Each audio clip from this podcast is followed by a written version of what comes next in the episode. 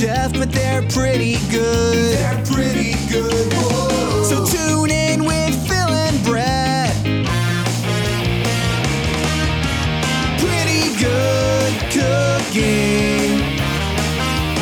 Pretty good cooking.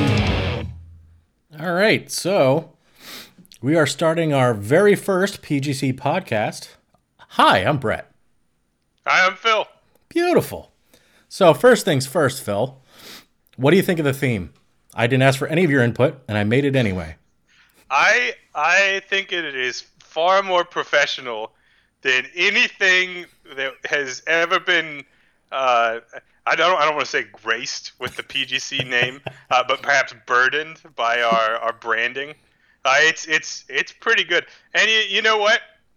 If we make it past episode one of this podcast, I'm gonna I'm I will commit now that I'm gonna sing along with that theme song at some point with my low key perfect pitch. All I can tell you, real talk, is I've already done that um, while sharing it with a friend. He's like, "Hey, what do you what do you got going on?" Um, you know, we're just catching up, and I told him it was after I sent him out the uh, I sent out the video, the last uh, week's video, which is the one that features my uh, chunkiness in it, and uh, I think it's pronounced chunkiness. Yes, chunkiness. Um, I sent that out to some friends. They didn't know I did it, so they thought that was funny. And he's like, "What's going on with this?" Blah blah blah. blah. I was like, "Oh, we're actually doing a podcast." He's like, "Really?" I'm like, "Oh yeah, I got a theme commissioned." He's like, "What?" So I played it while singing along. Not a fan. Well, that's, that's okay. It's Uh, it, it's a catchy uh, tune. What's what's what's the story? Who are who are the fine lads who produced that beautiful tune? Oddly enough, one guy, his name's Eric Dano. He is in Texas, and I forget, probably Austin area. I'm guessing since it's artsy. Um, and he he has a couple of his own albums, and then on he he does different themes for different stuff um, through actually Fiverr. I don't know if you have you ever used Fiverr. Yeah, I know. I know. Fiverr. I never used it for anything, but yeah. So I'm a I'm a young person who uses the internet. there you go. I've read about it. Have you ever heard of it? It ends in two R's for the extra R's for rrr. And uh, I don't know what that means. I don't either. And so I I went on there for a bit, just kind of I'm like, eh. I wanted to do something because uh, I've I've gone down the podcasting road before, and uh, last thing you want is anything that could possibly get a copyright claim because then like you literally just get your whole thing removed, and then you gotta kind of you know re-edit. So Sounds terrible. it's not a, it's it's work and we know how much we don't like that and so i was like well if i get something made that can't hit you with a copyright claim because it's yours so i looked on there and then uh, i listened to he had some available clips and he'd done a bunch of um, other small podcast themes and most of it was like a punk or ska type stuff and i was like hey so this is what we're doing this is what the youtube channel's like you know, can you do me something like third wave ska cheesy, you know, something like Reel Big Fish? He's like, Yeah. he's like, I'm picking up what you're putting down. I got that. He's like, how long you want? I'm like, I don't know what's appropriate. He's like, well, I normally do 30 seconds. He goes, how about you toss me 10 more bucks and I'll give you an outro version. That's just like the, at the end, the, cho- the Ah. chorus. So for a couple extra, couple extra fivers, he uh, gave us an outro too.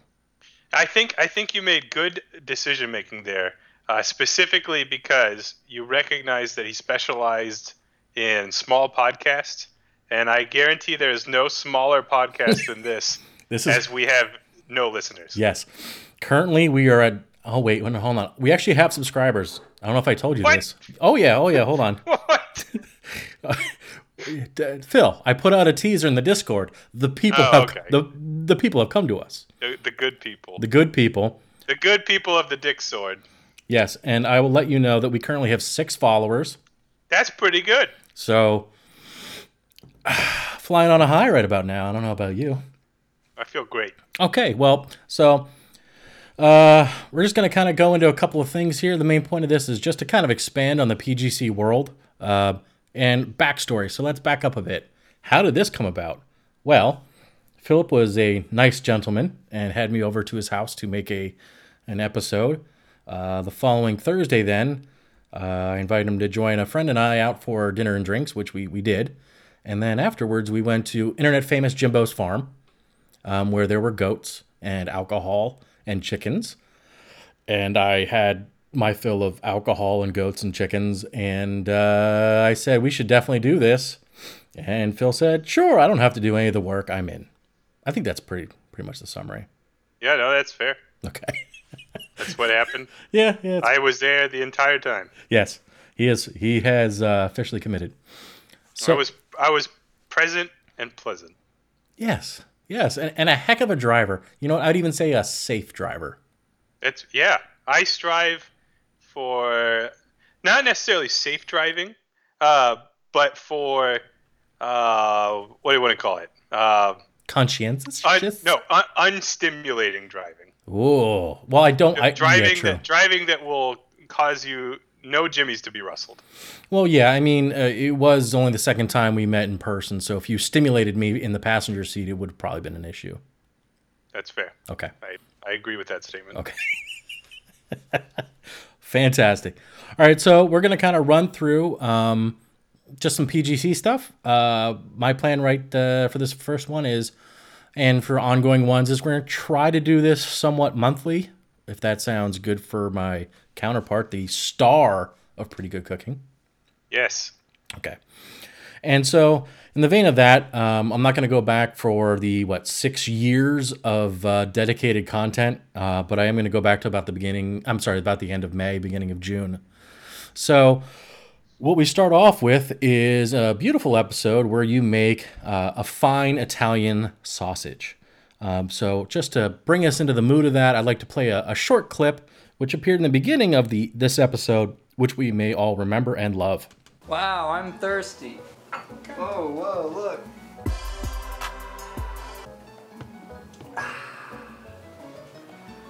It's important to remember when making sausages that you need to keep everything very clean so as not to contaminate the sausages. We got a we got a long night ahead of us. So I think that pretty much set the mood for that one. Uh, as as Kevin uh, put his beer juices on all of your goods, um, and then it kind of went from there. So let's get into that. So first of all, um, you got a gift, a sausage making kit. So tell us about that. Yeah, uh, a nice gentleman, uh, Chris Roberts, uh, is his name. He's a longtime fan of the show. Uh, he's been emailing me, commenting on videos for a long time. He is a legitimate butcher. Uh, so he, he is a person who, unlike me, actually has a skill and a craft uh, and, and deeply cares about what he does. So would Um, you so- say that he respects the ingredients? Oh, absolutely. Okay. Yeah. I mean, he's a professional. Right. Right. I, I know other people don't have any respect for ingredients. yeah, that, that's absolutely true. Okay. Um, so he he uh, reached out and he said, "Hey man, I think it would be pretty cool if you made sausage on the show, and I'll send you all the stuff for it." And I was like, "Well, that's that's exceedingly generous." hmm And you know, it kind of was on my radar anyways. Uh, you know, I as a uh, as a as an amateur cook, uh, as, such that I am now, where it's it's a hobby, um, it's something I do in my leisure time.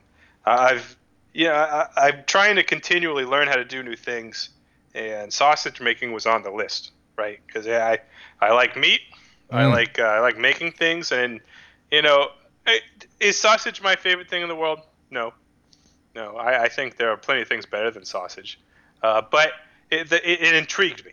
And, and you know, if you've if you've ever watched any videos of people making sausages, I mean, it's it's uh, the physical act Mm. of putting the meat in the casing is in itself comical. Yes, it, I- it was hysterical.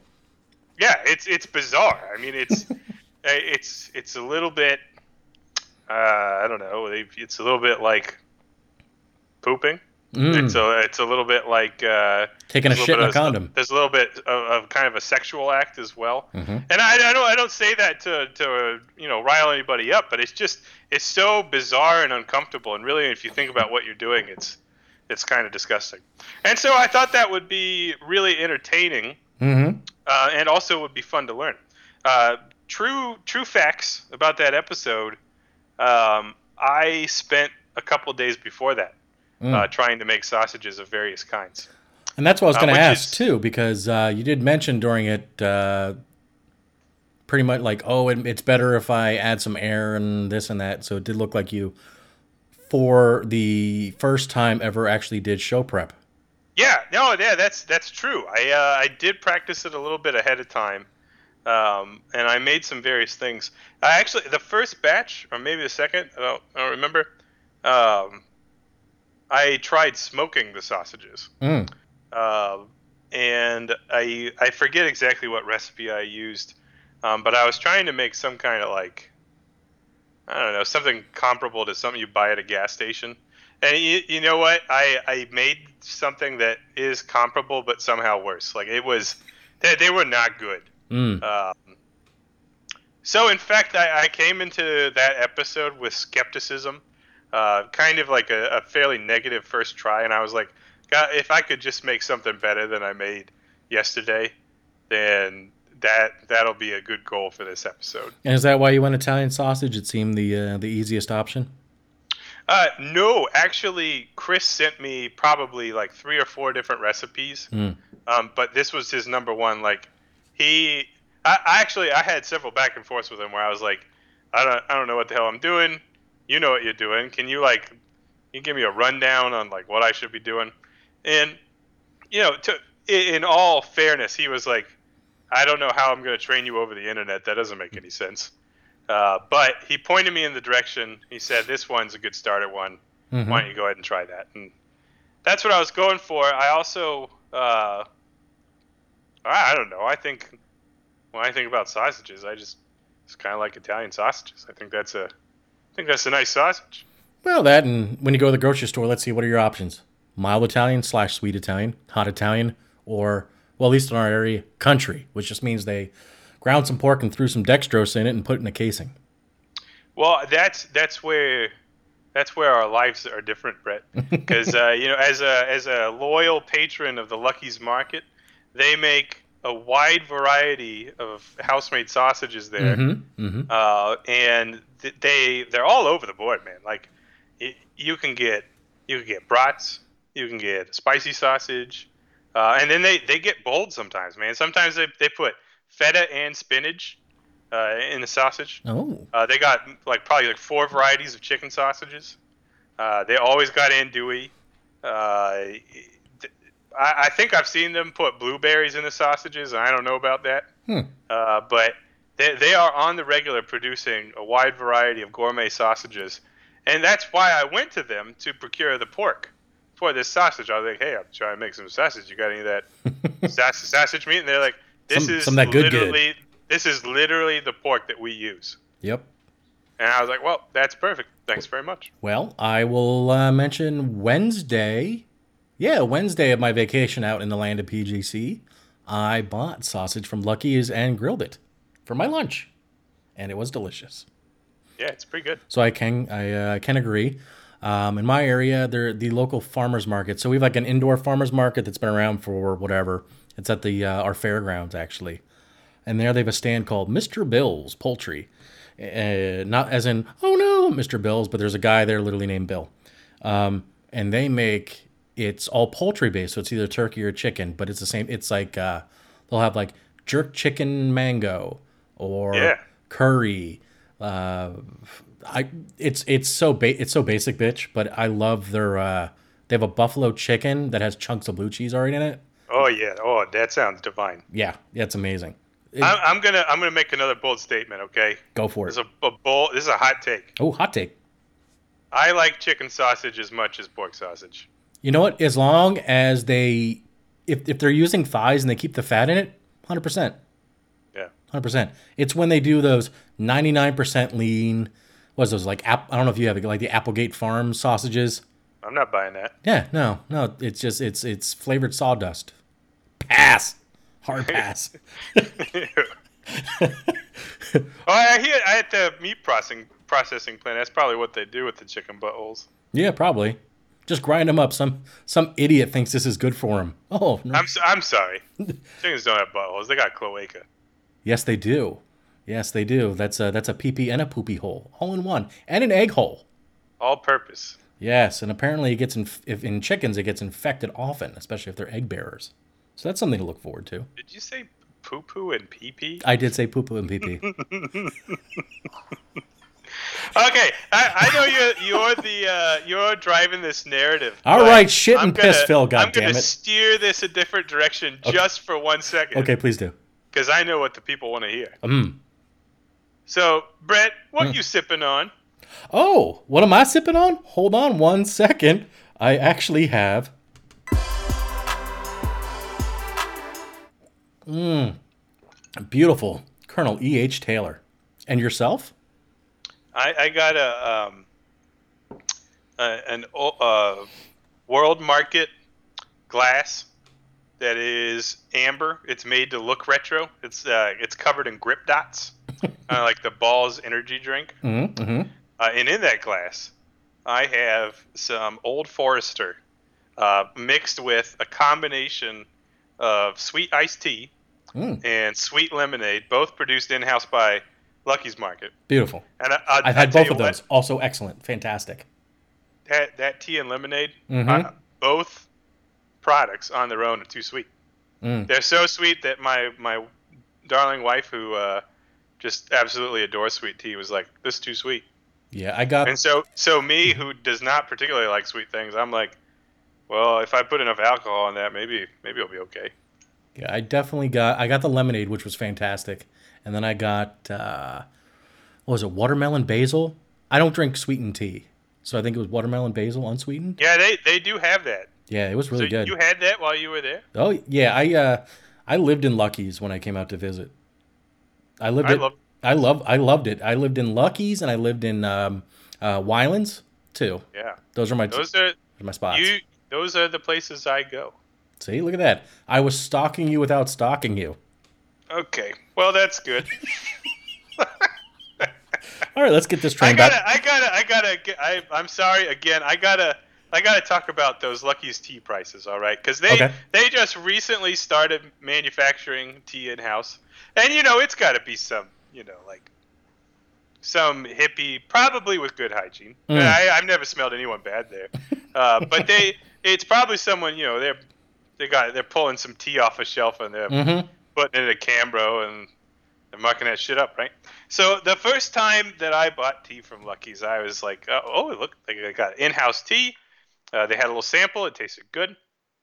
And I looked at it. and It was advertised as five dollars Mm. for a 32 ounce jug, and I was like, what in the Sam hell? This is highway robbery. No one's gonna pay five dollars for 32 ounces of tea. That is ridiculous.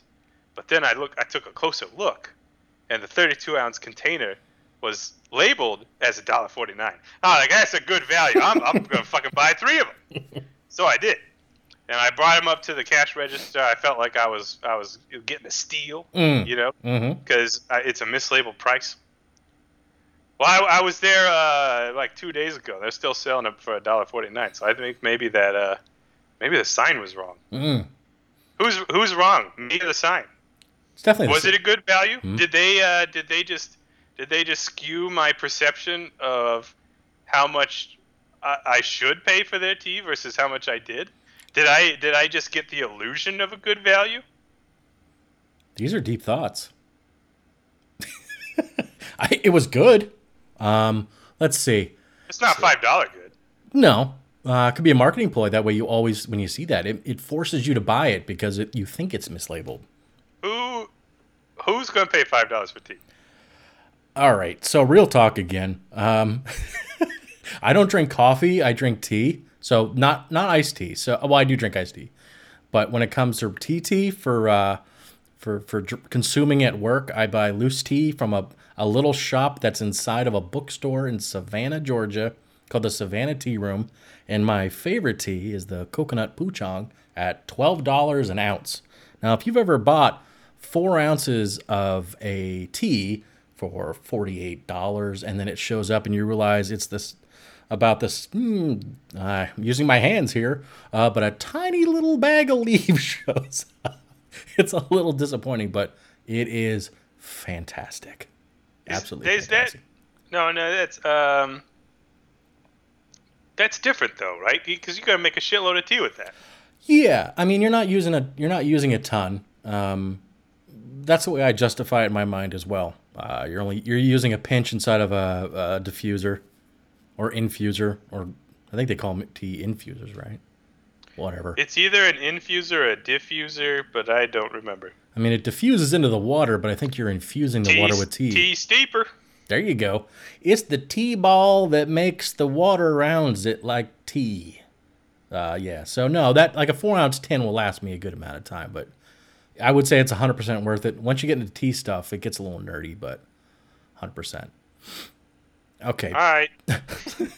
All right, now that that's derailed, let's get back to sausage. So, um, one one part we might remember from that episode too is when you're uh, you're sniffing the casings and also having Kevin sniff the casings. So, Oh no. so for on a scale of fart to corpse fart, where are we? Okay, so dear listeners, y- y'all know what casings are, right? That's a that's a dead animal's intestine. okay, it's an entrail, and you know that they uh, they cure them in salt. Uh, and you know there's refrigeration involved, but really what it comes down to is the tract that leads to the animal's butthole uh, and that's what it is. And it so it smells, um, uh, honestly, on, towards the corpse end, uh, less like shit, more like dead something. And uh, golly, man, I, I the first time I I did smell them, which was not on camera. That was not my first time smelling them. I I came real close to blown chunks. Now there's uh, I don't know if you've ever had it. Speaking of sausages, one of my favorites is a it's a uh, like a Latin American slash Spanish one called morcilla, which is like a Spanish blood sausage, and it's it's pork fat, pork blood, and rice with spices. Oh, it's in a natural snapping kit. I love it. I get it mm, once every two weeks probably. I stand by my work, but uh, that's one that grosses pretty much everybody out when you eat it. Like turns your like teeth kind of black, you know, from the blood. that sounds horrible. Yeah, yeah. Um, but it's so it's uh, it's so good. I, I know it's terrible for you too, but it is it is delicious. If you ever get a chance, Yeah. listeners, morcilla, M O R C I L L A. Okay, yeah, I'll keep uh, You might, I, you know what? I'll, Um, I'll keep an open mind. you know what though? I mean, you have Saraga. I will bet you money they have morcilla in that They Latin probably aisle. do. Yeah, honestly, give it a shot. Um, just get the get the casing nice and crispy. It's it's delicious. I don't give a what anybody said. Okay, I'm gonna I'm gonna walk away, but using the magic of technology, I Mm. got one of them wireless headsets. So I'm gonna I'm gonna I'm gonna pour myself another drink, and we'll, we'll see if the uh, the headset Let's see. Let's see what happens still here. works. All right. So what? away. I'll put on some crowd noise, so it's like you're walking through a crowded area. There goes Is Phil. this your soundboard? Is this? yes. Uh, you're really uh, creating the illusion that my house is full of people. It 100% is. There, there he is. He's God damn, who who let all these people in my house?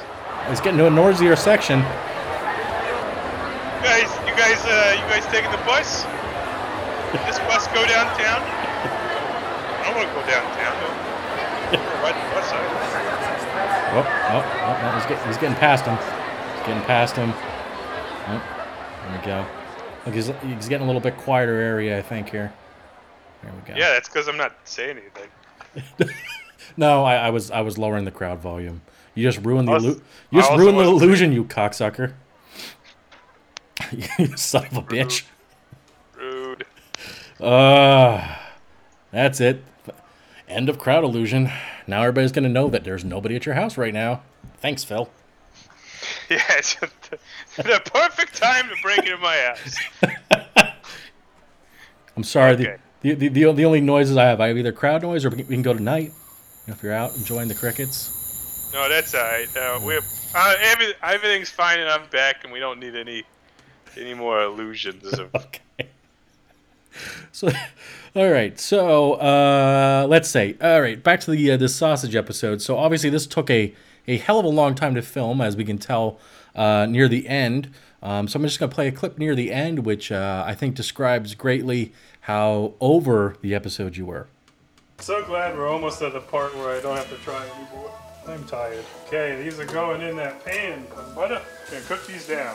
I'm gonna go ahead and throw in some pre-made marinara. If you wanted to try hard here, you could. But we've tried as hard as we're gonna try today. So there's my garlic marinara from a jar. No problem. So these are my favorite PGC moments is when I can tell you really don't care anymore and you just want everybody out of your house. You just want to eat. Am I feeling that right? That that's that that does happen, and and so uh, just for just for some additional background on on how we film the show, um, this is an improvised show, right? So uh, basically, what we're capturing. Uh, at, at this point, we've we've cooked everything I know how to make most of the time. I'm trying to learn something new, and we do it on Tuesday nights. Uh, so as I get older, and I'm not that old by any means, but the older I get, the more and more difficult it has become to uh, work a full day and then come home and do some bullshit. And I I love my uh, creative partner John to death, uh, but he can he can be a real butthole sometimes. So he'll he he knows that annoying me is a way to get a funny reaction out of me.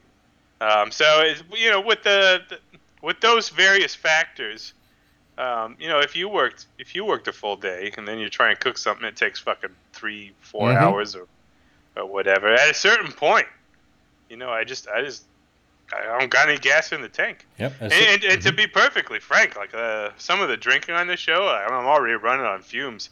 so I literally I just throw some alcohol in there. And I'm like, oh, let's let's see what comes out because I, I you know, it's uh, that that's basically the case. And making sausages is one of the hardest things I've ever done. I mean, it, uh, in terms of cooking, it's not easy. Uh, you gotta really, you gotta really take careful care, as opposed to uh, careless care, um, at every step. And if you fuck it up, uh, you might poison someone with your Mm, sausage. mhm. Um, so you know, like it's high stakes. Uh, the game is on the line, um, and that's I, I think I think that's just what PGC is, right? It's uh it's kind of a frank picture of you know if you worked all day and you tried hard at you know not necessarily hard, but you you tried to make something and you're a normal person, what would it be like? And that that's definitely what this was. Mhm. Um, the, the, the I believe in the beginning of the episode you saw Kevin giving me a hard time, uh, and that that's just that's just how it is. I it's it was one of those things where it took a really really long time. We fucked it up a whole bunch of times. I don't even think all the fuck ups ended up in the episode because we try to like pick the funniest parts of the fuck ups, uh, but you know sometimes sometimes it's not funny. Sometimes I just can't fucking take it no more. Do your best until you don't want to do your best anymore, and that is words to live by. Yeah, I, I think that there's it's obvious in the episodes. There's a a declining amount of fucks that are given, uh, and it, it's Start with a it's- full fuck bank, and it just just Yeah, dips. it's exactly correlated to how Mm-hmm. much energy I got left. uh, and a lot of times the alcohol will carry me through like part of that where I'm like, whoa, let's just ride this one out. But when I got to struggle a lot, oh goddamn, that's that's tough. That's tough. Yeah, and I, I can say from being experienced and being on site, and that that's pretty much how it goes. And I, I know how long it takes because uh, before we made, and we're gonna get to my episode at the the end because it was the last one to come out. But uh, by the time I warned you in advance, that's a three hour recipe. But by the time you're eating, it's nine nine thirty in the evening, and you've consumed nothing since lunch except alcohol. So yeah, it does. Uh, that's why at the end of our episode, the uh, it definitely didn't stew as long as it was supposed to. It still turned out pretty good, uh, but uh, yeah, food needed to happen in that instance very badly. so, And that's that's a judgment call, right? You gotta, you, you know, you gotta not let the uh, the the pretty good get in the way of the pretty great. that 100%. So our next episode we're going to get into right out of that one is we're going to talk yakitori time. So uh, I'll play a, a clip from the beginning of our yakitori episode, which I find rather wonderful. different kinds because of what I got. This is Yamasa. That's like one cup. I don't need cup number two. This is Kikkoman. They could be here for years. No one but us knows you're not actually peeing. I'm not peeing.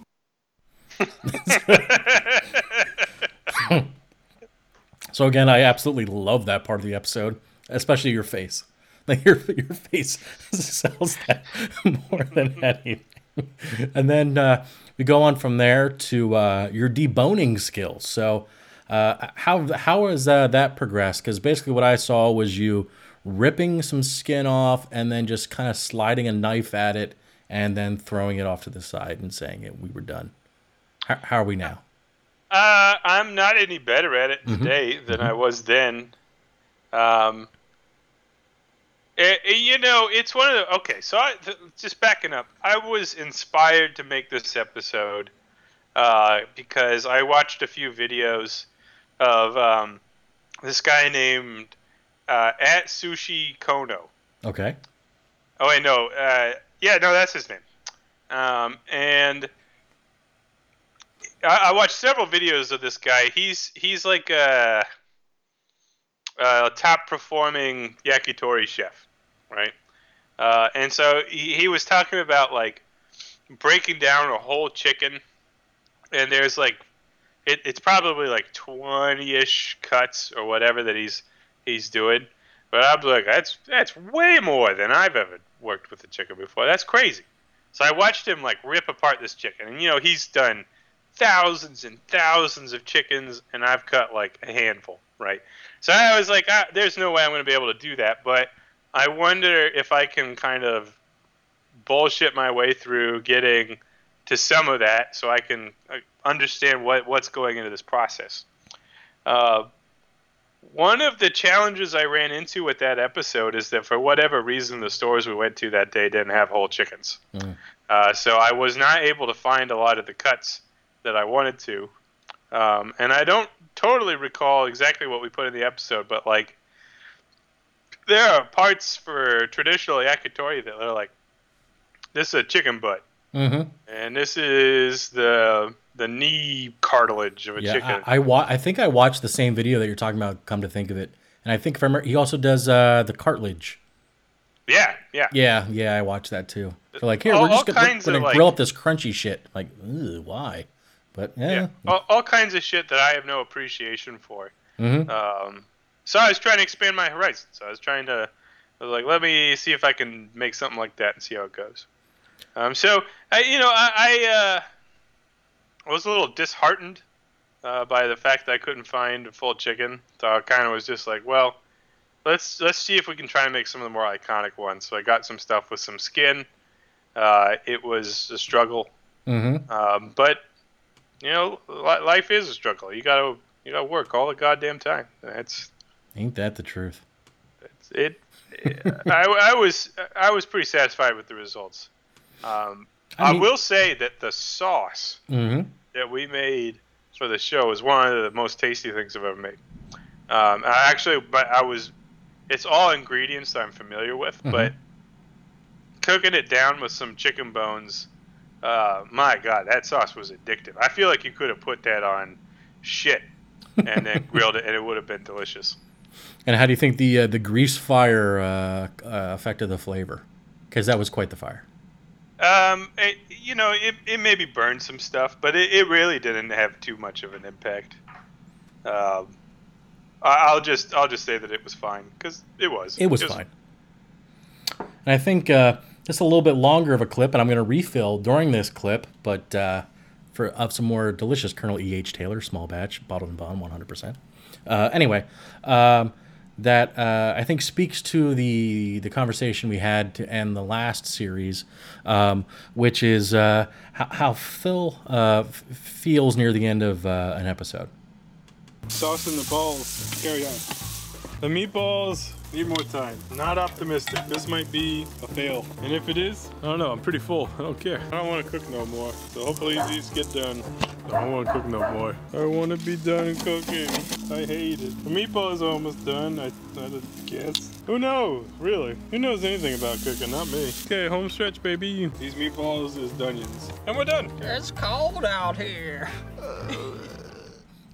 so, Damn. yeah, so that would be the supercut. I know John put some uh, music and a little bit more interlude in between those, but uh, I like to do a supercut of basically you complaining um, as the sunset in the background. Because it made me very, very happy.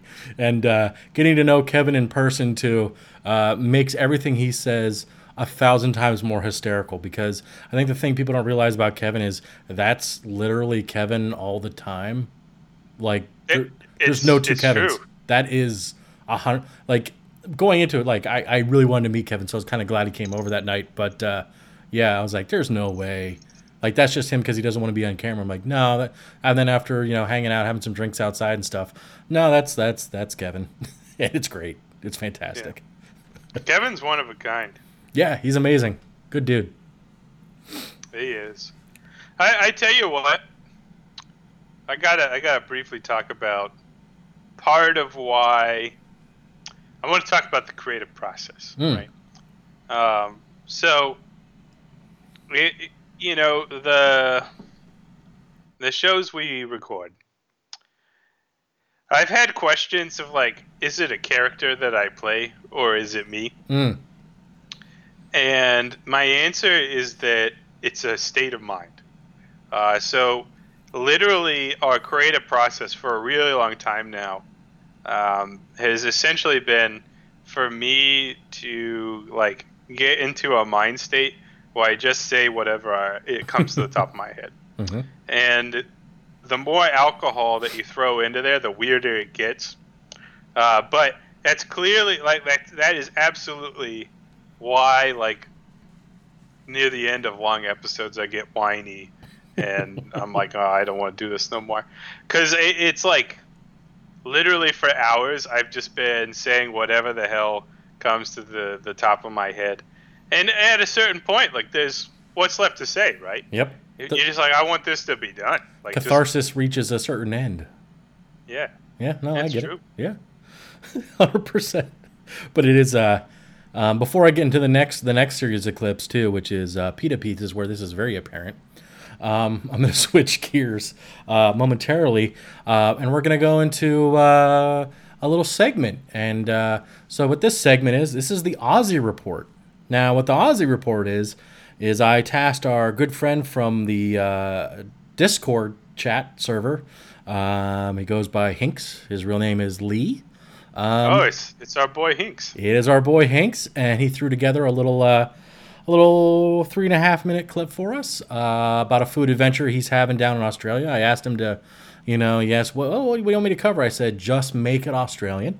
Uh, so that's what he did for us. So, so, uh, and of course, uh, he did give us a good audio quality sample. And so, since I'm an asshole, I decided to put a fucking didgeridoo over over the entire thing. Uh, so that's also happening. Uh, he did not include the didgeridoo, so I will take full responsibility for the didgeridoo. But uh, here's our friend Lee. G'day everyone, my name is Lee, and this is the Australia Report for the Pretty Good Cooking Podcast, bringing you a story about an interesting food item I have discovered over here on the other side of the planet in Melbourne, Australia. So, for those who don't know me, who I'm guessing is pretty much everyone, I run a website called Parma Daze, which is our search for the perfect version of the dish that we call the chicken parma. I believe you Americans might refer to it as a chicken parm or a chicken parmesan. Doing my best American accent right there, professionally trained. So last week I heard about a little hipster meat pie shop in Footscray going by the name of Pie Thief. One of the interesting things about this place is they were doing all different takes on the meat pie. So for a normal meat pie you'd have your steak and bacon, cheese and onion, cheese and bacon, egg and bacon, all different types of pies. The interesting thing about Pie Thief is that they're doing some interesting new flavours like uh, a Thai green curry flavoured pie or a lasagna flavoured pie. But the thing that grabbed my attention is that they were also doing a chicken parma flavoured sausage roll. Now, I'm not sure if you guys have sausage rolls over there. A sausage roll, basically, if you don't know, is sausage or hamburger meat mixed with breadcrumbs and onions, shaped into like a tube shape and then wrapped in pastry, then baked. There's no bread in a sausage roll, despite what the name may make you think that it's not a sausage wrapped in a roll. So I headed out to Footscray to go to Pie Thief, and lo and behold, there was a queue out the door, about 10 people deep. Not what I was expecting. I wasn't anticipating any lines or anything, but apparently this is the new hot place in the area. I wanted to go get a chicken parma sausage roll to talk about on the show, and after about 10 minutes standing in the queue, I got to see the pie warmer, and they were actually completely sold out, which was pretty devastating, I've got to say. But I had to make do. So I looked at what they had left. There was a cauliflower pie, a steak and bacon pie, some sort of vegan pie, no sausage rolls at all, but they did have the lasagna pie, which I thought was kind of an interesting idea. I mean, I like lasagna. Who doesn't like lasagna? And I like pies, so putting those two things together couldn't go wrong, to be honest. So I decided that a lasagna pie is better than talking about nothing. It's already a pretty tenuous subject matter as it is, to be honest. I went up to the counter, got out my phone to record a bit of clandestine audio, which we will cut to now. I, I kind of grab a lasagna, um, a vanilla slice, and a coke. Okay, we're back from Pie Thief in Footscray. I have the lasagna pie in front of me. I've just taken a couple of photos. Let's give it a go. Sorry, I'll try not to eat into the mic. Um, hmm. Lasagna pie. You know, you take what you think a lasagna in pastry would taste like. Just imagine that, put that thought in your brain, and that's pretty much exactly what a lasagna pie tastes like. It is lasagna. Actually, it's really just uh, bolognese sauce. It's a pie filled with bolognese sauce, and on the top they've got a uh, a pasta sheet. Cover it with cheese, whack it in the oven, and then you've got yourself a portable lasagna. Will it take the world by storm? I'm not too sure, but you never know. It's a nice little treat. It's a possibility. So you know, as far as snacks goes, I'd give that a, a 5 out of 10. Held its heat in the car ride home, pretty tasty. Nice flaky pastry with a nice lasagna surprise. Maybe inspiration for a future episode of our Pretty Good Cooking. And with that, I'm done. I hope you enjoyed the Australia report. My name is Lee, and if you want to follow my quest to find the perfect chicken parma, you can find me at parmadaze.com. That's P A R M A D A Z E.com. Also, Parmadaze on any of the social medias. And if Brett and Phil like this, I'll uh, see you next time. Otherwise, you'll never hear from me again. See you later. There you go. How was how great was that? Man, that was incredible. That guy's an immaculate professional. like you wouldn't believe, right? That's the only that's the most professional part of this podcast so far, right there. No, no, that was the theme song. Oh, that's I apologize. That is the second most professional part of this It's, podcast it's so far. still pretty. It's still. It's up there. Okay. I, I, uh, I, uh, I like that he gave it a five out of ten. and also, also that he said that it would it tastes what you would think it would taste like because what that's how everything tastes, right? Mm-hmm. it tastes like the ingredients we put in it. Could you imagine if a lasagna pie didn't taste like lasagna? Yeah, that that sounds like a, a pizza roll with extra steps. Right? Yeah, yeah, pretty much. Yeah, the uh, just the he, he did send me some picture uh, pictures over too. Uh, I haven't figured out where to put those yet, but uh, yeah, they're. Um, I don't know if you ever had a meat pie, but it literally is just meat pies filled with random shit. I, I also really appreciated his um, American accent. That was uh, It was good. that was That was believable. Chicken I almost was parmesan. like, is is he uh, is he actually from Australia, or is the Australian accent the one he's faking? hmm Mm hmm. He's bi-hemispherical. I thought, you know, he was a resident of the U.S. of A. I thought this guy loved freedom too. That's how good that accent was. It was amazing. Uh, but so that was uh, that was our friend Lee. Uh, I like the segment. I say I keep the segment in. Do I have a second? I second that, but I don't feel like it matters because you produce this show, so you you do whatever the fuck. Yeah, but here's the thing, Phil. You're the star.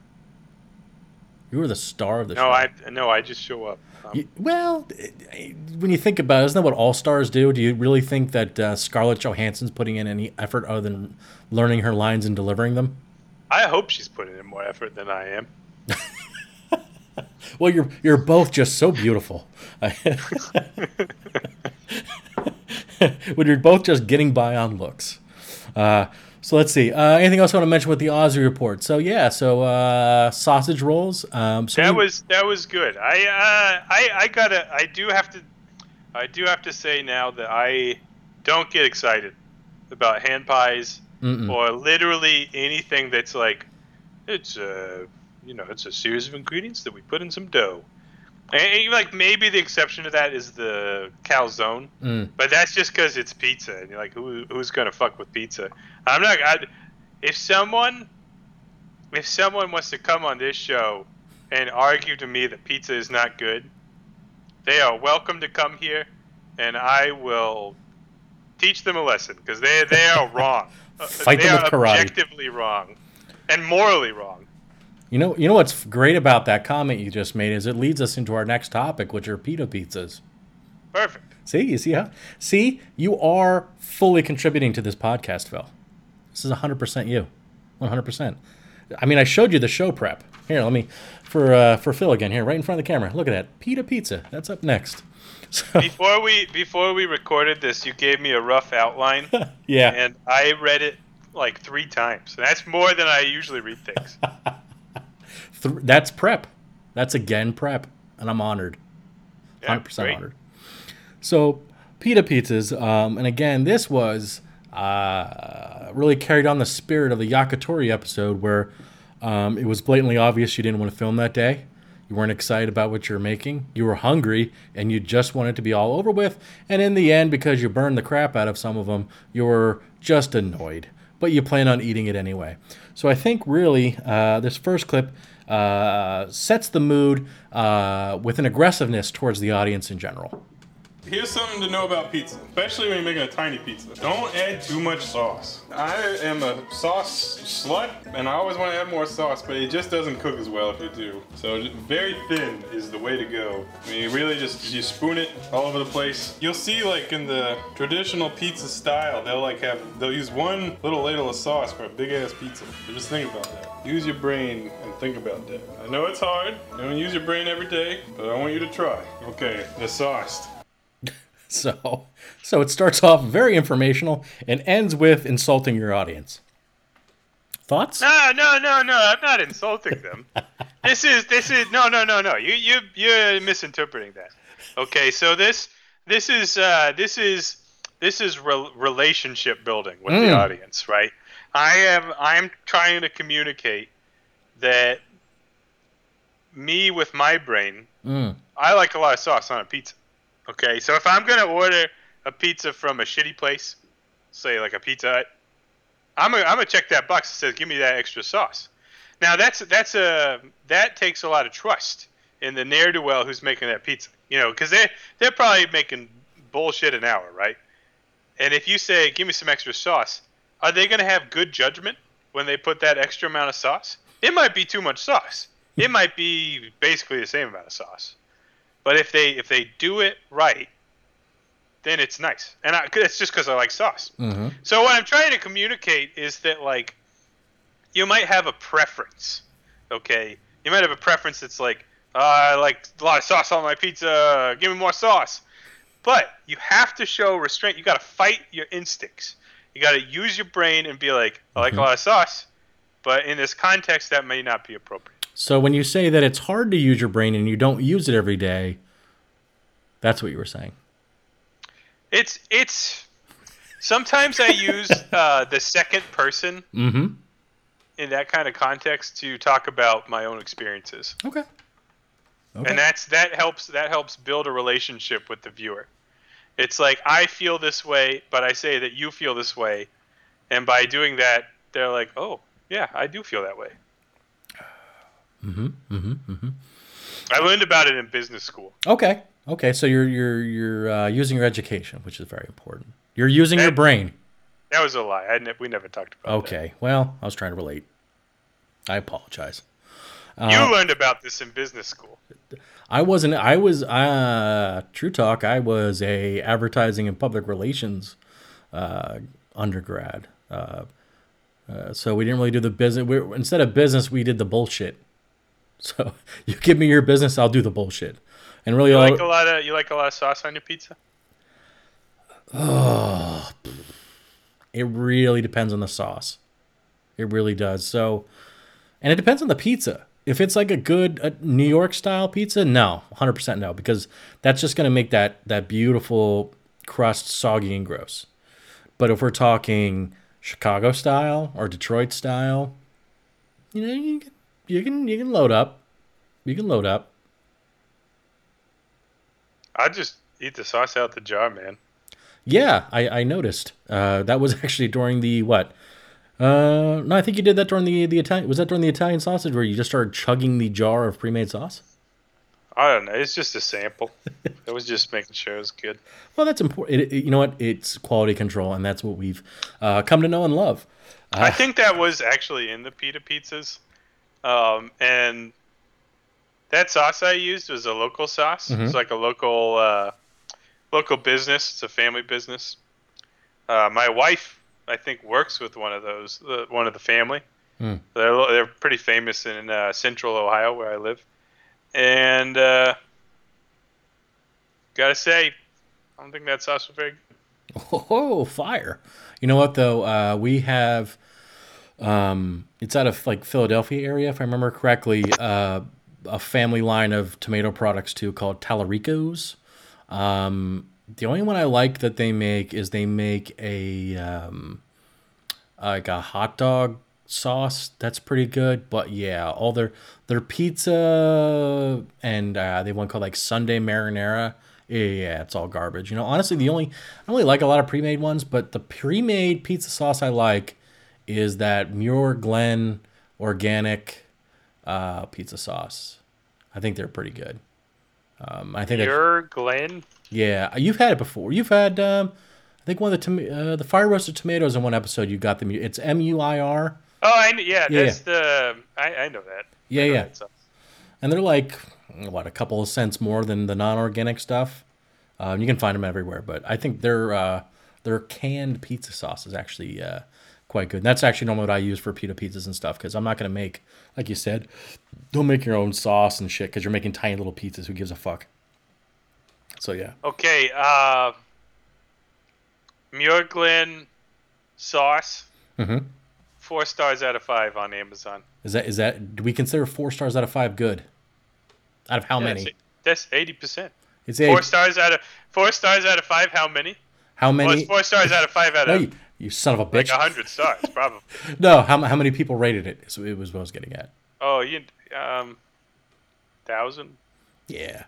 All right, so you got a good you got a good no, sample. One hundred and fifty. It's still it's still a good sample That's not a size. thousand. So you know, four out of five would recommend. That's all I need. And then again, when you look What at if they're is it is it dentists or is it uh, robots? I don't know. who, who who- who's opening these cans? Who knows? But here's the thing about uh, if you ever read the Amazon, because again, you'll you'll get like somebody from some foreign land who gave it one star and says, "Great product, love it." Then why is it one star? Do they think one star is good? And they'll just throw it off.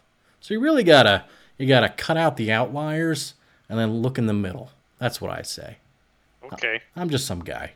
Anyway, okay, getting, Mr. Data Man. that's me. I'm data guy.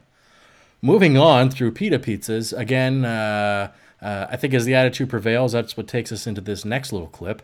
I like garlic. You can do your best. Just do better than me. That's all you gotta do. You just target doing better than me, you'll be fine. So that's the point in the episode. I think when we all realize you don't want to be doing this tonight. So take us through what, what was going on in Phil's mind on the night of this one. I think I just had like a really exhausting day at work, and that happens, right? My my work. Uh, Hundred percent. Huh? Hundred percent agree. Yeah, my my work. You got the slow days, you got the busy days, and in the busy days, I just like talk to people all day long, and uh, I, you know, honestly, uh, cook, cooking has been my hobby for a long time, and I I love cooking, um, but you know the the more. Uh, the more I develop as a professional, like the the less um, enthusiasm I have for cooking every day Mm. and that's that's okay. Like you know, you don't have to cook every day Nope. to enjoy it. Um, but you know, we we work on a, a regular filming schedule, so that that explains part of the variety in the episodes, right? So like some days I'm feeling good, some days I'm feeling bad, and that's that's just how it goes. That that day, like sometimes I have days at work where like it's a blur. Like the whole, I was so busy the whole time. I don't know what the fuck happened. I come home, do I want to cook? No, but I gotta. I gotta do it for the the the show. Mm-hmm. and that that's fine. Like I I think that being in that place is fine. I am comfortable being less than enthusiastic about cooking because a lot of times people are cooking they don't want to be cooking they got they're cooking because they got to be cooking and so I, I think that's part of why I uh, am okay with it in that so like so many people over the years have been like oh man I saw your shows you don't give a fuck you're like you're irritated you're grumpy uh, and I haven't I haven't cooked in a really long time but I was like man if this guy is like he's grouchy, he doesn't want to cook, but he's still managing to make something that you know looks edible. I could do that too. And so that, that's that's what I uh, that that's why I'm okay with it. Like I I'm comfortable looking less than stellar on film uh, because that that's how life is, right? Like some days you're great, sometimes you're not. And that's And I- uh, I- that's the beauty of uh, PGC in general because it's uh, it's honest. I know. Yeah, that's that's that's really the most important part to me is like th- this is this is not polished. This is most for the most part not planned. Uh, but there, I've just had so many really wonderful conversations with people who are like, you know, I I watch professional chefs and they just jerk off about the food, and I just don't feel like I could ever do it. Uh, but food should be approachable. Like you're, you got to eat one way or the other. Uh, you know, you might as well get somewhat good at cooking because you got to. It's just a fucking basic life skill. Uh, so don't make a big deal about it. Like, if you go through the motions for most things, it's gonna turn out into something that was better than buying a fucking hamburger or whatever the fuck you were gonna do otherwise. Yeah, and, and you don't own plating scissor. Uh, pla- I'm sorry, plating tweezers. I'm guessing. Fuck no. exactly. Fuck no, no, no, no, no. I, I, I, I, you know, sometimes I get excited about plating, and I, I know like the basics of it. Um, but the most I ever do is I'll take a paper towel to the outside Yep. of the, the plate so that it doesn't look like I drooled on the plate or whatever. That that is the secret to my Instagram posts. It is literally just me wiping the plate after I've thrown shit on it. There is no other process in plating. It's I plate in the manner of the amount of foods of each thing I've cooked that I want to actually consume. yeah. That's about it. It's like I want this amount of this food, and I would like this amount of this food, and the vegetables. Hmm, a couple of these on the side would be nice. And that's and True, that's that's true what we story. When I uh, when I cook just for me and my wife, uh, I spend some extra time plating her her plate because she's more likely to post it on Instagram. Well, there you go. Hundred But my plate looks like garbage. just a garbage plate. So we probably beat pita pizzas to death. You burned them. You're up. You're not in the mood. It's okay. No, none none of us. I Uh, didn't burn them that bad. They were they were they tasted good. they were light. They were. Uh, what do they call it? Fire kissed. Fire kissed on the bottom. No, no, they were just a little burnt. Okay. They just weren't that burnt. They Yes. were burnt like your mom had a long day. Because I had a long day. God damn it. You leave my sweet mother out of this. She's a goddamn saint. Oh. so that'll bring us into actually probably the last. Before we get to the last two episodes, uh, let's break off into some other segments.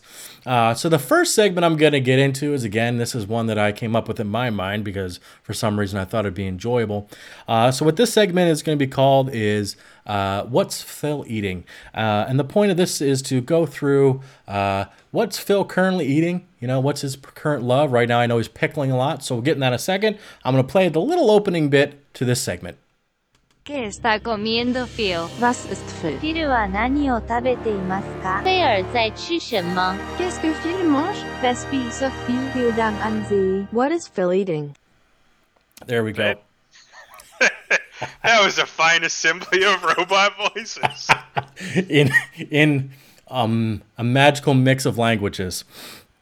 So uh, each one of those ask is, uh, "What's Phil eating?" So uh, let's see. When I was over, you started pickling some ramps and some other goodies, and I got to uh, partake in a couple of those. But so, uh, what's going on in your uh, kitchen right now? Okay, um, so I'm trying a modified diet, trying to slim down a little bit. Um, so I'm I'm skipping breakfast, and that's that's uh that's a big change for me. I, I used to have the same breakfast every day. We documented that in an episode. Uh, Mhm. s- Sorry about that. Um, Personal favorite. yeah, so uh, I'm I'm basically eating two meals a day. Um, but yeah, I, right now, uh, as as you will have seen if you watch any of the garden updates, we haven't done one in a little bit, and we we need to because we're now in peak production season. Um, so all my garden stuff is just going completely nuts, Mhm. and so I'm trying to figure out ways of like how do I keep this around, not let anything go to waste. So I'm pickling stuff left and right. Uh, about I want to say maybe two months ago, maybe six weeks ago, uh, all my garlic plants shot up scapes, and the scapes are this long, um, almost like a flower stem or tendril. Uh, that o- there's only one per plant, but it is the garlic plant trying to put out something to create seeds, um, kind of like a flower. Uh, if you trim those off, it helps stimulate bulb growth. Um, but the actual tendril itself, uh, the scape, is delicious. It, it, it's kind of like a long asparagus shoot, tastes like garlic. Um, so I, I pickled some of those up. Um, in addition to that, uh, in April, I did my annual uh, woods expedition to harvest some ramps. Uh, harvesting ramps is a little bit controversial uh, because in some places ramps are endangered. Mm. Um, this, I, I, my personal take on that is, you know, if if no one else is going to enjoy those plants, I'm gonna try to enjoy them, you know, in a reasonable and responsible way. I, I don't like over harvest or anything. And actually, when I was uh, tramping around in the woods picking those ramps, um, and definitely not trespassing, I ran into some wild turkeys, which is the first time that I've run into those in Ohio, and it was totally surreal. Uh, I was like, you know, just got done with a forest expedition, and I came out, and there were these these two turkeys that were like just chilling. And at first, I I, I didn't I don't know what I thought they were, but that that was a cool experience.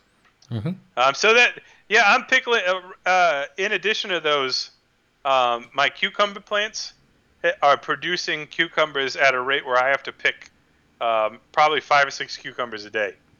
Um, so you know, how many cucumbers can one man eat, or one man and his wife eat, right? Mm-hmm. So I'm I'm manufacturing all kinds of pickles, just trying to keep them from going bad. Um, I'm giving them away to people. I'm bringing pickles into the office.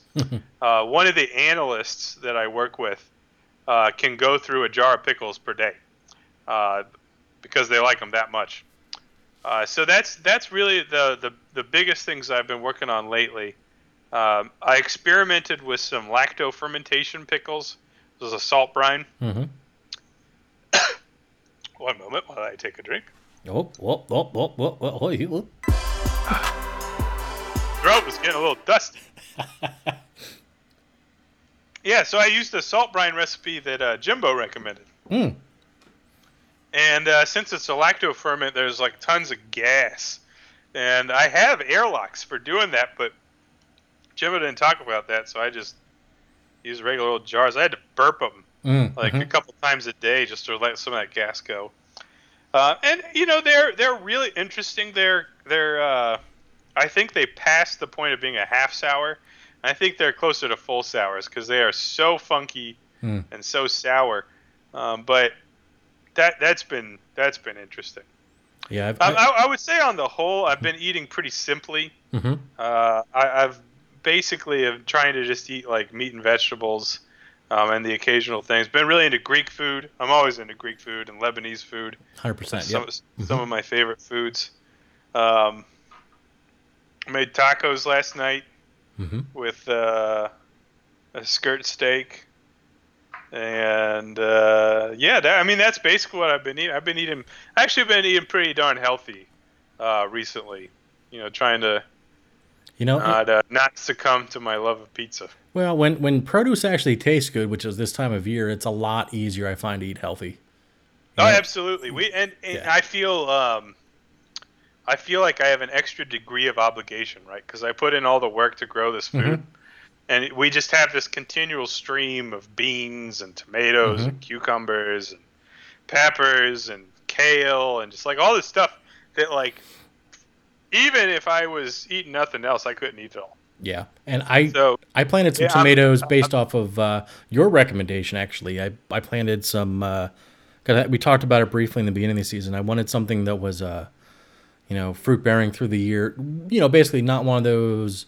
I mean, everything's GMO back to the beginning of time, but you know the ones where it grows, grows, grows, and then it's here's 20 bushels of tomatoes you have to consume within a week.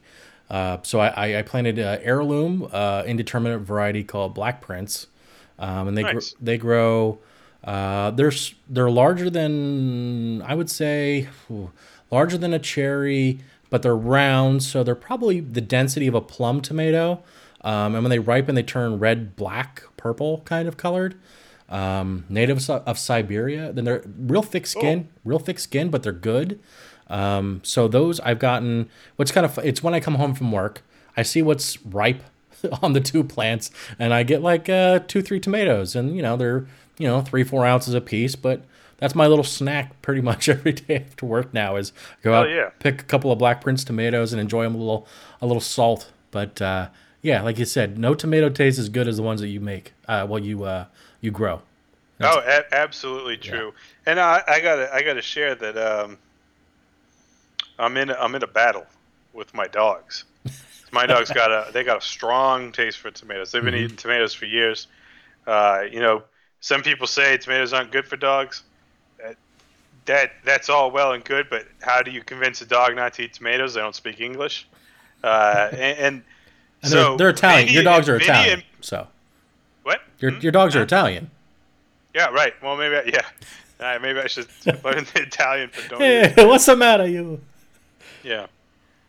But my my uh especially Vinny, that little shithead, he's eating semi-ripe tomatoes right off the vine. And we we grow them in such quantities that I don't I don't miss it. Um, and it, he's you know he's got small heads, he's got more of a, a penchant for eating the cherry tomatoes. Mm. Well, there are literally hundreds and hundreds of, of like sem- somewhat ripe tomatoes. He can eat all, all those for all I care. I don't care. But the large ones Mhm. that are like in process, Mhm. it's a larger tomato, so it's a greater loss. And he's gotten like two or three of them where he's like gnawed on them and not even picked them off the vine. And it's like, man, could you just could you just direct your thievery towards smaller tomatoes, please? Like Please end the torment. Yeah, it's it's sad. But so we've been picking tomatoes a little bit earlier than we normally would, Mhm. letting them ripen up inside, just because I, I just don't want to lose any more to my dumb dogs. I'm getting to that. So there, I I do uh, all uh, container gardening. So the, with my house, I have a good sized yard. I have like a quarter acre, but my entire backyard, I have a 65 year old ish or maybe more old maple tree. It literally shades my entire backyard, and I have a smaller front yard close to the street. Um, but and I face east west, so I get all afternoon sun up front. But I don't really want to dig up my front yard for a garden. It's not really pleasant. So I garden in the front in containers, so then it becomes part of the landscape. Sure. yeah, Uh, sure. but uh, when I so that that little thing, that little garden I have is uh, between my sunroom and my garage. So every day when I pull in, there's this giant tomato, and they're not supposed to be that big, that faces outward towards me every day. But it's green. The the the freaking thing will not ripen. But I'm at that point now. I'm in a I'm in a standoff between myself and this tomato because I want to pick it. I'm like, I, there's no way this is getting bigger. You know, it well, it shouldn't be getting bigger based off the species, but do I pick it and let it ripen inside, or do I just let it happen? And right now, I'm at the let's just let it happen and see what goes. My opinion is that if you got like a little bit of color change, like that's that's when it's okay. You just just wait for a little bit of color change, and then you can And that's you it. can pick it. And it's tough with these because these are weird. So it's my first time growing heirloom, So uh, you, you see them turn. So the problem is because they turn black, red, and purple. So right now it's light green on the bottom and it's darker green at the top. So it's not one of the ripe colors. So I'm like, I don't know what's happening. But uh, that's my current standoff. Uh, I'll let you know by the time this next recording how that standoff ends. But it's getting to a point where it's like I just don't want anything to happen to it because that was that was probably one of the first tomatoes actually to even grow on that plant. But it's still like, nope, I'm not ripening I'm not going to let you have me. Uh, we're just going to live like this. So we'll, we'll see how that goes. What a what a cliffhanger. Yeah, yeah. The What the, a the, what a eternal, mystery. the, the eternal standoff. Brett versus Tomato. I tell you what, I think there's going to be a lot of listeners who are going to look forward to that update. You know what? I think we just gained uh, another six subscribers. Uh, like, oh man, I have to subscribe. What's going to happen with that tomato? Well, Yeah. tu- all all tune those in, find out. We're like, okay, I listened to a fucking hour of this shit, and it wasn't any good, but We got to the tomato. Now I, I gotta find out what happens to that tomato. Wait, wait till they hear the standoff I'm having with the jalapeno, where I planted their quote unquote mammoth jalapeno plants this year because they were out of the regular jalapeno. And uh, I have this giant jalapeno. There's other ones growing, but this one's massive. And I want to see how mammoth mammoth actually means. So that's the other standoff. So again, stand by on that one too. Right now, it's about the size of my palm lengthwise. Uh, I want to see if it actually does get bigger than that. I'm assuming it will. We'll see.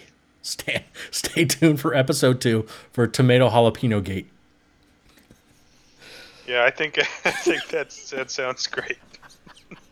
You know what I like about you is your positivity, you son of a bitch. You got you gotta you gotta you gotta maintain that positive outlook. That's true. That's that's it, man. I'll tell you, that's the uh, and I'll speak to the the PGC crowd and the ones that we interact with. Uh, probably the most, I'd say, ninety five percent are uh, probably some of the most positive, uh, fun loving people you'll meet. So yeah, a lot of nice people. really nice people. So I hope they do enjoy this. Um, so I'm going to move on to the to our next little bit, and this is the "What's Eating Phil" segment. Now, what this segment's all about is, uh, I think everybody's almost favorite part of interacting with Phil in general is knowing what's bothering you. So again, we're going to have a ridiculous uh, little intro clip for that. ¿Qué está molestando a Phil? Was stört Phil? フィルを悩ませているのは何ですか有什么困扰菲尔？ Điều gì đang làm phiền Phil? Qu'est-ce qui dérange Phil? What is eating Phil? There you go. Now, fun fun little fact about that clip. What's eating Phil doesn't actually translate in those languages. So, so uh, what they're actually saying is what is what is bothering Phil, or what is the bother with Phil? So, What is the bother? what is the bother with Phil? What is your current? What, what's currently grinding your gears, young man?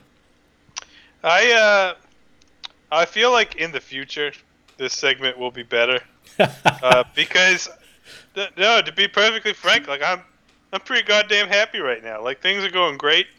Uh, no, nothing's nothing's bothering me too much. Um, so That might be the. uh, Uh, let me might- think about one thing to complain about. okay. Go for it. Uh, Here, here, ha- have a break. Have a drink. Did that help? No, actually, to be perfectly honest, this is this has been going a bit longer than I thought, so I'm just fucking cooking dinner now. you, you know what? I, I agree. So we'll cruise right along past that, and uh, maybe that's a good thing that nothing's bothering you right now. Not a no, bad yeah, thing. no, yeah, I'm I'm happy, man. I uh, I got nothing to complain about right now. well, I'll, I'll I absolutely will complain about something in the future, uh, but for today, I'm feeling happy today. That's, Good. That's what I gotta say. Well, this is your soundboard for it, so there you go. So we'll move on to the last two episodes uh, since this podcast is being recorded, and that's uh, the Tacos El Pastor and then the Ropa Vieja episode. So uh, just moving on to the tacos quick. Um, and again, this is my intro uh, for that episode. Next up is Aki uh, Akiote Molito. Molito means ground. Akiote is uh, ground annatto seeds. I don't know what the f- these taste like. Most of these recipes call for Akiote paste, which is basically this shit with a bunch of the other flavors that we're putting in. That smells sweet, almost minty. Let's give that a taste. It's very dry. I don't even know how to describe that. That's really interesting. But it definitely has like a minty thing going on. So that was your introduction to Akiote. Yeah, So- yeah, I uh, I never had that before, like knowingly. So probably if you have ever had anything red colored in any kind of Spanish or Latin cooking, you probably have just didn't know it. Um, now you've used it in both this episode and then the next episode. So have we narrowed down the flavor? I know I haven't. I cook with it all the time and I can't tell you. All I know is when I want to make yellow rice, I put a packet of that in there and it makes it yellow rice and it tastes a little bit different and it makes me happy. And that's about it. Um, I'll just say that uh, you know people talk about learning experiences where they're like, "Yeah, I tried this new thing and uh, really, really changed my view." Uh, for for that, I didn't learn anything. I don't. I still don't fucking know what that tastes like. I don't either. And then that episode, so that one went it was a longer episode too, and you made some auxiliary meats just in case the uh, the planned meat didn't work out to your liking. But I think uh, past the auxiliary meat and the assembly, I think that was a pretty straightforward video. Uh, I think we moved on to uh, your new grill lighting uh, technique, which is what this next clip is in reference to. I think we're gonna get the grill going because we gonna grill this. Oh boy. Okay, so we've done a lot of grill episodes this year. You've seen how I like grills. I'm lighting a grill, but I found a new lazy bullshit way of doing it. But you know, it's not my favorite way to do it. We literally just use a blowtorch. And I got some like coals from the previous grill. And literally I take that blowtorch and I just heat up some coals in there and then it's done. All right, you see that? That's the area I use blow on it. So those coals are hot enough that I'm literally just gonna put this on here, set up my grill like I normally would, put the airflow, it'll be ready in like 10 minutes. It's bullshit. I love this thing. So, so, so that's your new toy, the blowtorch. and uh, what's the OSHA recommendation on that? I'm both turning it upside down and using it as in such a way. So yeah, it can't be safe, but it's working for me, man. I, I got. Uh, I want to tell everyone I got that uh, blowtorch um, from my good buddy Tyler. Uh, Tyler being Marlena's now ex-boyfriend. Dun dun dun. Yeah, Tyler's a good dude. Uh, I've known him for a number of years, um, and he he actually moved cities, Mm. uh, and so did so did Marlena. And I, I I think on the show we had talked about Marlena not not being in town no more. hmm Um, On the, I think the the the vegan tendies episode. Yeah, yeah, yeah. Yep. So uh, when they were both they both moved to different areas, uh, they gave me a bunch of stuff. I didn't ask for any of it, um, but one of those things was that blowtorch, and god damn, that thing is fun to use. It's just it's so versatile. You can Mhm. do all kinds of shit with it. Yeah, I So use, that's that. I've just been literally finding.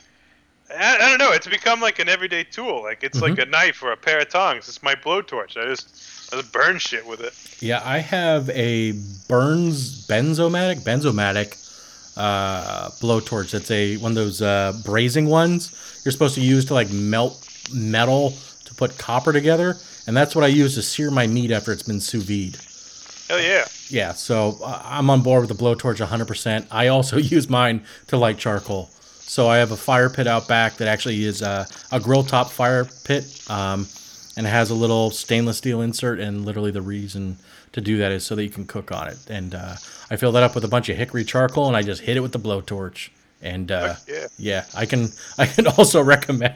Um, I don't think on that it says you can't use it upside down or anything. That I I don't know. It's probably not safe. I don't care. It just feels like something that wouldn't be safe. Yeah, I don't know if yours has it, but the uh, this one because it's meant for actual industrial use and not food. Um, it has like a stay on button, so when you click it in and you push down the button, it just continues to be fire until you click that button again. So you don't even have to have your fa- your hand on the trigger. There's like no fail safe. It just literally I will keep burning until I'm out of fuel. So you drop it in something, you're uh, yeah, you're you're done for. That's actually the this blowtorch. It doesn't. It's kind of similar. Hmm, good. I mean, you, you turn that switch on, and as long as that switch is on, it keeps going. Yeah. I'll tell you what, though, blowtorch, uh, you've heard it here first. Uh, that is a must have kitchen tool. I yeah. I uh, I like I like having a simplistic setup, and I've adopted that thing like it's like it's just part of the regular toolkit. Oh, yeah. So I yeah, I strongly recommend. Yeah, when you need color on something that's not coming out the way you want and you don't want to keep it in the uh, oven or something longer because you think you're going to dry it out, blowtorch. Trust me, blowtorch. Um, and then uh, either go that method. And the one you have, I believe they do actually sell at like kitchen supply places. The one I have, you can get at Lowe's. And there's actually a company called Searzall. You can find them on Amazon and then their own website. They actually sell, it looks like a shower head um, that distributes across a fine mesh that flame at the same like 40,000 BTUs or wherever it is. Um, that's meant specifically for searing meat. But uh, If you feel like investing, it's uh, yeah, blowtorch. so anyway, that's our taco episode. Uh, now that you're frying up your dinner, uh, so we'll get into. Well, first of all, I'm going to acknowledge the fact that we're skipping the fucking salad episode, Phil. Okay. Uh, be well. Okay. Number one, we don't we don't got to rush or nothing. I'm I'm literally just making dinner because No, I'm no, no, no. I'm just telling you, I'm, I'm literally skipping. I didn't do any prep based on that salad episode because Oh yeah. because So neither that- did you. Okay. All right. Okay. So that episode was supposed to be a, a Friday episode, right? It's like a bonus content. Uh, but I don't. I'm not the one who decides what comes out when. right. So that's John. John is uh, is the guy who decides that. And when John has like vacations lined up, or he's he's uh I don't know, going through something in life, sometimes he will put out some like slower content or some content that doesn't perhaps fit the typical parameters of what we would put out.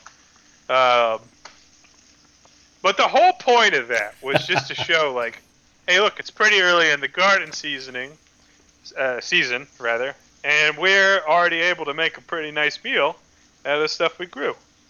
And, and so that that's all it was, right? It was supposed to be bonus content. Uh, old old Johnny Boy decided to put it out on a Tuesday, and therefore some people were less than thrilled. uh, I, I kind of I don't know 100% for sure, but I think this coming Tuesday might be in the similar vein, which is Yes. you know even even more to my dismay because I try not to disappoint people more than once a month. I, I think that's a you know that's a pretty reasonable objective. Don't disappoint your fan base more than once a month. Uh, but you know that's life. Sometimes uh, sometimes things are out of your control. Absolutely, life gets in the way.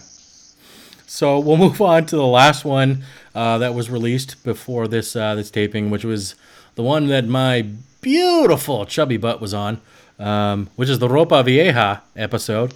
Uh, so we'll get into it since it's causing controversy already, and that's the uh, the claim of it being Dominican. So uh, yes, Phil and I had the conversation before filming.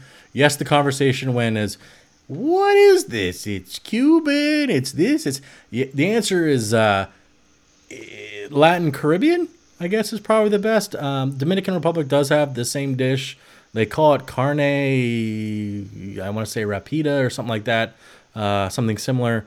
Um, Puerto Rico has the ropa vieja. Uh, Cuba, they call it one of their national dishes, although not officially. Uh, so it's Cuban, it's Puerto Rican, it's Dominican. Um, where I'm from here in the in the Pe- eastern Pennsylvania area, we have uh, a very large uh, Puerto Rican and Dominican uh, population, which means we get some pretty damn amazing food. Uh, but it also means it's funny because the Latin culture almost is a melting pot, a miniature melting pot. So uh, most of the restaurants in our area are both Dominican and Puerto Rican combined into one um, which you would think is a little odd, but it's just because the population can allow for such a thing to happen. Um, they typically have it. So they normally have uh, both kinds of dishes. They both have uh, Dominican. So you'll see, you know, mofongo with ropa vieja and bacalao and morcilla and all that good stuff. Um, so it is all kind of together. So um, just background on why that was happening. But uh, so we'll just get into the the intro of the episode. And the reason I include this is because it sort of introduces myself as well. Hi, I'm Phil. Hi, I'm Brett. This is Brett, a longtime fan and contributor to PGC. He crossed multiple state lines, all the way from Pennsylvania to Ohio. Look it up on the map. You go through two. Tonight on the show, we're gonna make ropa vieja. So that was my first interaction with uh, with Phil in the filming of PGC, which was uh, quite the experience in itself. Um, I'll tell you what, uh, for all those listening, I, I guess this is part of the probably part of the podcast where I talk more. Is uh, Phil uh, is uh, has, shows great hospitality towards his guests. Um, he makes you feel welcome. Uh, he's very generous as a person. Um, he's kind. He's exactly who you would expect. He's not some uh, some person who puts on some sort of act of uh, being a friendly Midwestern fella. Um, he's like that from the start. Uh, gracious. Uh, I had a really good time. And again, I've, I've, I've thanked Phil before, but I'll thank him again.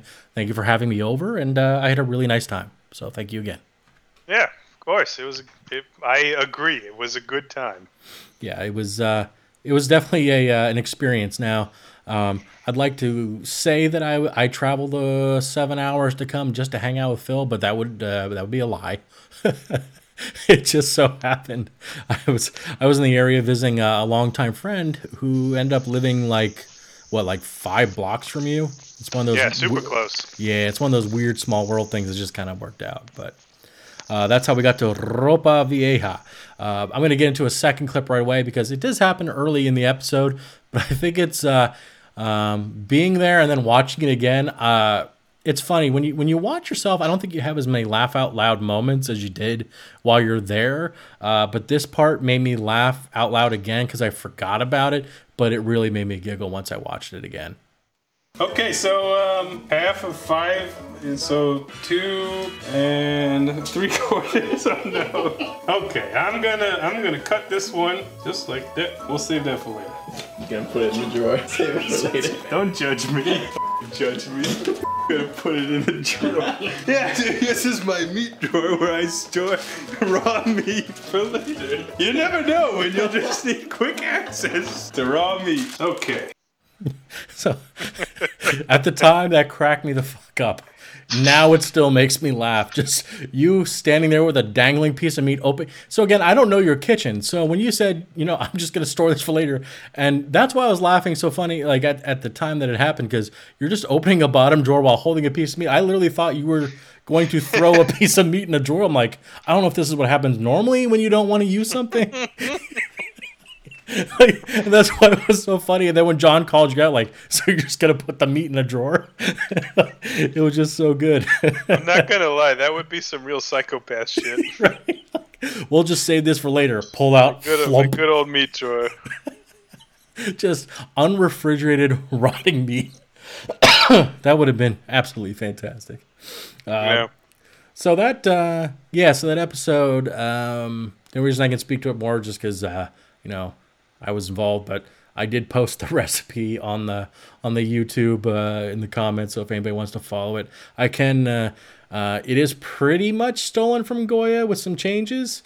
Um, it's very similar to a Goya recipe. That's why you see so much Goya. But I'll be honest, I've substituted out the Goya ingredients on that, and I've also tried to make my own sofrito instead. And it's better when I just use the crap that they already make. Iggy, Vinny, shush. but yeah, it's uh the, Goya's got it on lock. I'll tell you that much right now. And uh, that brings me to my next point that we are currently looking for a Goya sponsorship. Now, Phil's too modest to admit this, but uh, both the Pretty Good Cooking YouTube channel and the PGC podcast, uh, you know, there's a certain outlay of uh, cost involved in producing this fine content for all you listeners and watchers out there. And nothing would help that more than a sponsorship by Goya Foods. Now, not a lot of you might know about Goya Foods and the uh, the Ortiz uh, family who started Goya Foods, but a quick Wikipedia search uh, will lead you to uh, to know that uh, Goya is still family owned to this day. Um, I think they're the third wealthiest uh, Latin family in America, a true success story. I think they're worth over like multiple billions of dollars. So all I'm saying is a couple of bucks here and there for uh, PGC and the PGC podcast would go a long way. Uh, Phil, will you second me on that? Just say yes. Yep. Yes. Yes. Say so. What we're basically asking is Goya, if you're listening, which you're not, uh, and fans that are listening, uh, please reach out to Goya directly. Uh, I've shared their uh, their handle for Twitter on the Discord server previously, um, but if I remember correctly, and searching my phone quickly while also uh, consuming bourbon, um, is going to tell me that that handle is again at Goya Foods. That's with an S at Goya Foods, and they would love to hear from you. Uh, just be a little bit more uh, discerning of what you comment on, uh, so we don't have Kroger Gate all over again. Uh, which uh, I, I think, uh, Phil, have you ever talked on what happened with the Kroger sponsorship? Um, well, they never did sponsor us, and so I just want to take a moment to say fuck Kroger. Uh, Fuck but Kroger. the the other side is that I, I really appreciated the uh, the gusto and the uh, the the um, enthusiasm with which when I I called on our, our beautiful fan base to harass Kroger into sponsoring us. I I think you guys did a great job.